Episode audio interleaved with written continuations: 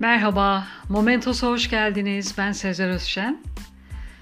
İnternetten bir alıntı yazı seslendirmek istiyorum. Büyük İskender'in babası Filip, İskender'i hiç sevmezmiş. Hatta bir ara annesi ve İskender'i sürgüne yollamış. Sonra affetmiş. Yine de İskender'e olan soğukluğu değişmemiş. Günün birinde Filip'e simsiyah yelesi rüzgar, gözleri yıldız, toynakları mermerden bir at getirmişler. Getirmişler ama dizginlemek ne mümkün?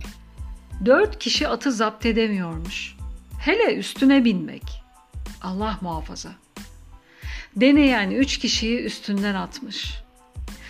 Atın azgınlığını gören Filip tereddüt etmiş.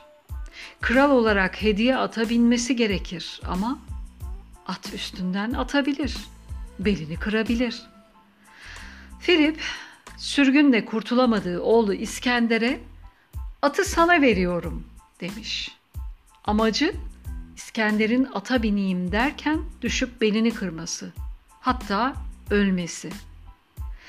İskender ata yaklaşmış, dört görevli zor zapt ederken kolanı tutmuş, atı şöyle bir çevirmiş, yaklaşmış, burnunu sevdikten sonra ata binmiş, dört nala sürmüş.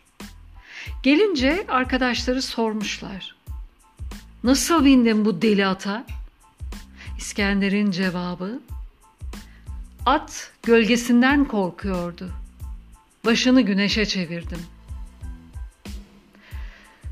Bu kadar basit. Gölgemizden korkmayalım.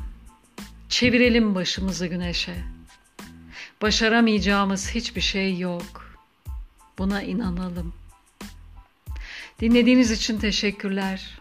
Hoşça kalın. Momentos'la kalın.